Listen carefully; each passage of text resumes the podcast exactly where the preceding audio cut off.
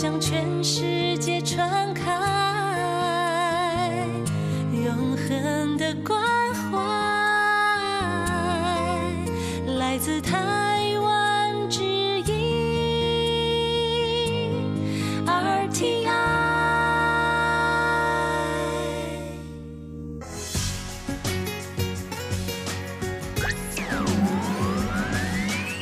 Quý vị đang đón nghe chương trình Việt ngữ Đài RTI truyền thanh từ Đài Loan. Mời các bạn theo dõi tiết mục Cẩm nang sức khỏe do Tố Kim thực hiện. Tiết mục Cẩm nang sức khỏe sẽ cung cấp những thông tin về sức khỏe cho các bạn tham khảo, chăm sóc tốt sức khỏe mình. Hello, tôi Kim xin kính chào các bạn. Hoan nghênh các bạn đã đến với chung mục Cẩm nang sức khỏe ngày hôm nay. Các bạn thân mến, trong chương mục Cẩm nang sức khỏe ngày hôm nay, tôi Kim sẽ giới thiệu với các bạn đề tài dị ứng thức ăn. Và sau đây, tôi Kim xin mời các bạn cùng theo dõi nội dung chi tiết của chương mục Cẩm nang sức khỏe ngày hôm nay nhé.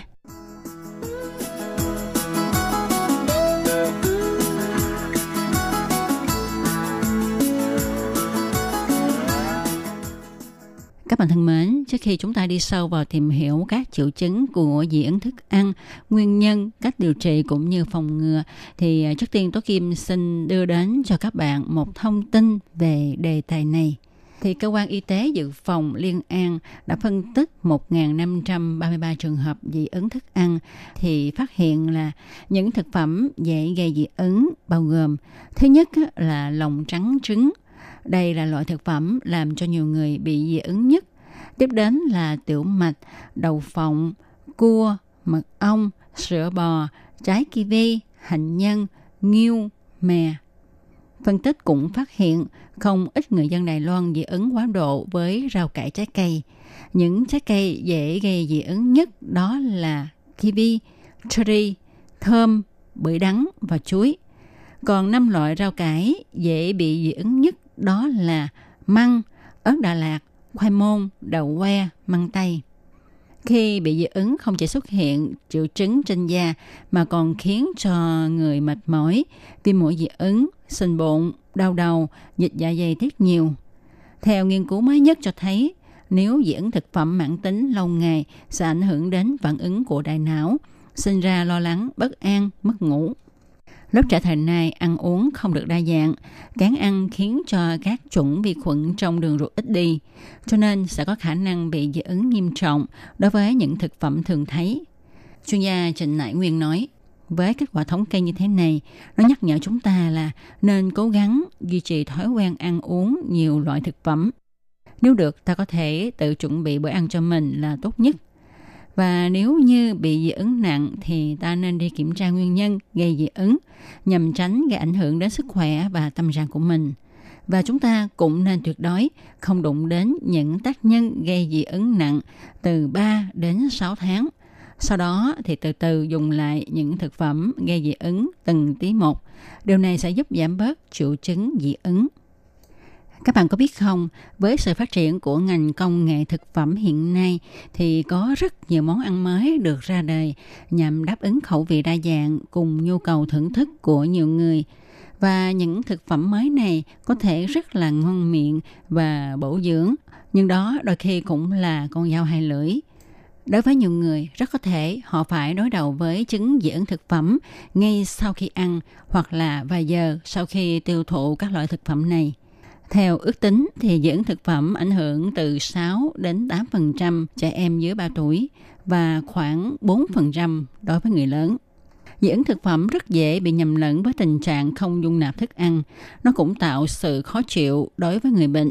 Không dung nạp thức ăn là tình trạng sức khỏe ít nghiêm trọng, không liên quan đến hệ thống miễn dịch. Còn dị ứng thực phẩm thì có liên quan đến hệ thống miễn dịch. Sau đây chúng ta hãy cùng nhau tìm hiểu nguyên nhân khiến cho cơ thể bị dị ứng thức ăn nhé. Như đã nhắc khi nãy, dị ứng thức ăn có liên quan đến hệ thống miễn dịch của cơ thể. Lúc này thì hệ thống miễn dịch nhầm lẫn xác định một thực phẩm cụ thể hoặc là một chất trong thực phẩm như là một chất có hại.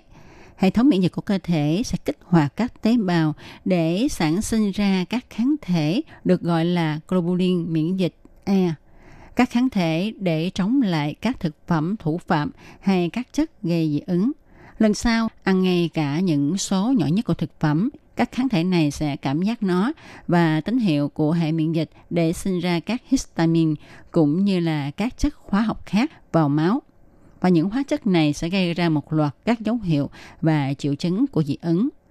Thì à, đa số các trường hợp dị ứng thức ăn có liên quan bởi các protein nhất định có trong sữa bò, trứng, lạc, vừng, đậu nành, lúa mì, hạt quả cứng, nghiêu sọ ốc hến, cá, tôm cua. Ngoài các yếu tố gây dị ứng trong thức ăn, còn có thể là các chất màu, chất bảo quản, chất phụ gia trong quá trình chế biến.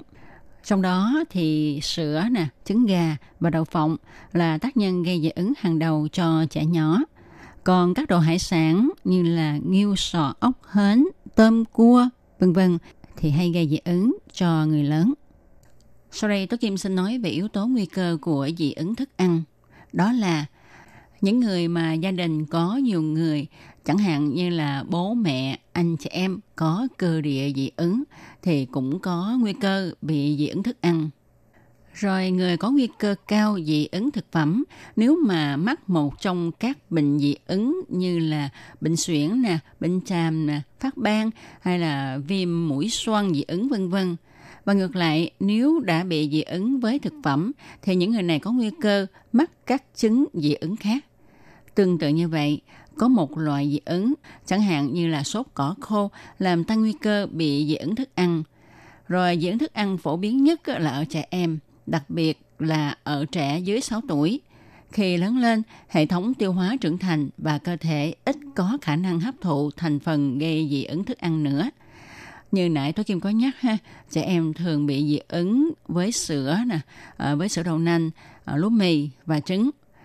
Ờ, khi mà bị dị ứng nghiêm trọng và dị ứng với các loại hạt động vật có vỏ thì có nhiều khả năng sẽ tồn tại suốt đời chứ không phải là lớn lên sẽ giảm đi hay là sẽ không còn.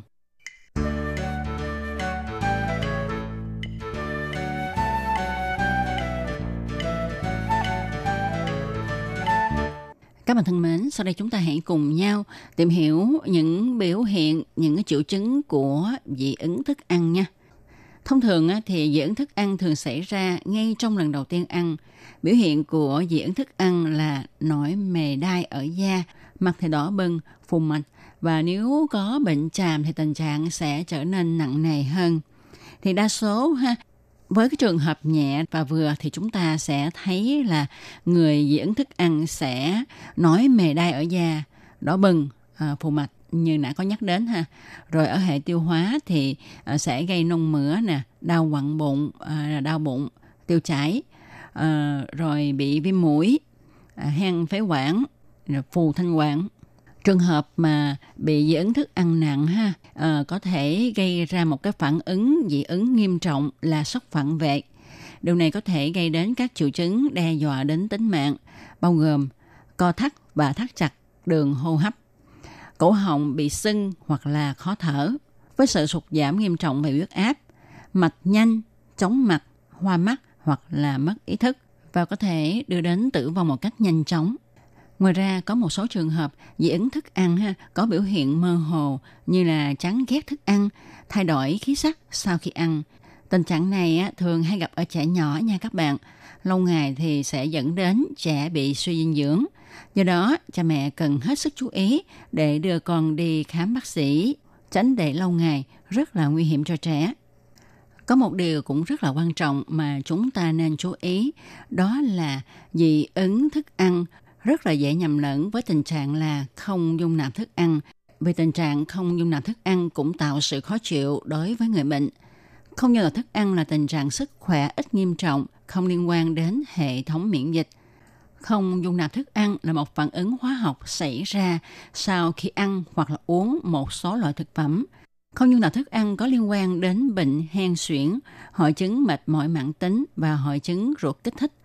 Không dung nạp thức ăn mà người ta còn gọi là không dung nạp thực phẩm phổ biến nhiều hơn so với dị ứng thức ăn. Không dung nạp thức ăn có thể gây ra các triệu chứng tương tự như dị ứng thức ăn như là buồn nôn, nôn, thở nhanh, đổ mồ hôi và tiêu chảy, vân vân. Và những phản ứng của không dung nạp thức ăn dễ bị nhầm lẫn với dị ứng thực phẩm bao gồm Thứ nhất là giảm khả năng tiêu hóa lactose do không đủ số lượng của men lactase làm giảm khả năng tiêu hóa lactose. Đây là các đường chính trong sản phẩm sữa. Không dung nạp lactose có thể gây ra đầy bụng, chuột rút, tiêu chảy và khí dư thừa. Thứ hai là hội chứng ruột kích thích. Một số thực phẩm có thể gây ra các dấu hiệu và triệu chứng của hội chứng ruột kích thích. Thứ ba là nhạy cảm với các chất phụ gia thực phẩm, ví dụ như là sulfit dùng để bảo quản trái cây sấy khô, đóng hộp hàng hóa và rượu có thể gây ra các cơn hen suyễn ở những người nhạy cảm. Phụ gia thực phẩm khác có thể kích hoạt phản ứng xấu, bao gồm bột ngọt, chất làm ngọt nhân tạo và chất tạo màu thực phẩm. Thứ tư là bệnh celiac. Bệnh celiac đôi khi còn được gọi là dị ứng gluten. Đây là một loại protein được tìm thấy trong bánh mì, mì ống và các loại thực phẩm khác có chứa lúa mì, lúa mạch hoặc là lúa mạch đen. Nó không phải là dị ứng thực phẩm thực sự do không liên quan đến phản ứng của hệ miễn dịch. Các triệu chứng của bệnh celiac bao gồm tiêu chảy, đau bụng và đầy hơi. Trong một số trường hợp, bệnh celiac gây suy dinh dưỡng và thiếu dinh dưỡng. Vậy khi bị dị ứng thức ăn thì chúng ta phải làm gì? À, xin thưa với các bạn là không có một loại thuốc nào có thể điều trị triệt để nguyên nhân gây dị ứng thức ăn. Mà khi dị ứng thức ăn ha, thì ờ, bác sĩ chỉ có cho những cái loại thuốc làm cho thuyên giảm hoặc là mất đi các triệu chứng bị dị ứng mà thôi. Cho nên khi mà chúng ta ăn một thực phẩm nào đó ha, bị dị ứng thì chúng ta phải ngưng ngay và uống nhiều nước vào ha. Nếu mà có nước chanh hay là vitamin C thì có thể uống nhiều vào sau đó thì à, nhanh chóng đến cho bác sĩ khám nhằm ngăn chặn kịp thời những triệu chứng dị ứng nặng có thể xảy ra tiếp theo. Rồi à, sau đó thì chúng ta nên liệt kê những cái loại thức ăn mà chúng ta ăn trong ngày nhằm tìm ra loại thức ăn gây dị ứng cho chúng ta, và chúng ta có thể tránh không ăn nó nữa. Đối với những người mà có tiền sử bị dị ứng thức ăn, tức là đã và đang bị dị ứng thức ăn thì chúng ta nên thận trọng khi mà chọn thực phẩm cho mình. Thì à, nhất là chúng ta cần cẩn trọng hơn khi ăn những thực phẩm lạ, thực phẩm chế biến sẵn. Vì ngay cả những chất bảo quản cũng có thể gây dị ứng cho những người có cơ địa nhạy cảm. Chúng ta nên tập thói quen xem kỹ thành phần thực phẩm và các chất phụ gia được ghi trên nhãn mát trước khi mua và cũng cần mang theo thuốc chống dị ứng để có thể tự điều trị kịp thời. Ngoài ra, chúng ta cũng nên tăng cường luyện tập cơ thể của mình ha, để nâng cao sức đề kháng cũng như là sức dẻo dai. Và các bạn cũng nên chú ý một điều rất là quan trọng. Khi mà chúng ta thấy có các biểu hiện của dị ứng thức ăn thì cần đến bệnh viện ngay để được điều trị kịp thời. Chúng ta không nên chủ quan hay chậm trễ vì diễn biến của dị ứng thức ăn rất là nhanh, có thể nguy hiểm đến tính mạng. Chúng ta cũng không tự ý dùng thuốc theo sự mách bảo. Khi chưa có sự chỉ định của thầy thuốc thì bệnh sẽ càng nặng hơn và một câu nói mà mọi người chắc là thường nghe nhắc đến đó là phòng bệnh hơn chữa bệnh cho nên để phòng tránh dị ứng thức ăn thì chúng ta cần hết sức cẩn trọng khi có ý định ăn thực phẩm có khả năng gây dị ứng cao như là những thực phẩm chứa nhiều chất phụ gia, hải sản, bơ, lạc, đậu phộng và chúng ta phải hết sức cẩn trọng đối với những thực phẩm dễ gây dị ứng, gây nổi mề đay.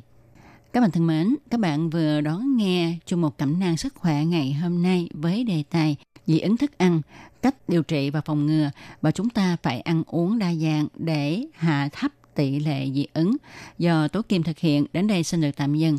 Tố Kim xin chân thành cảm ơn sự chú ý theo dõi của các bạn. Hẹn gặp lại các bạn vào trong một tuần tới cũng trong giờ này. Thân chào tạm biệt các bạn. Bye bye.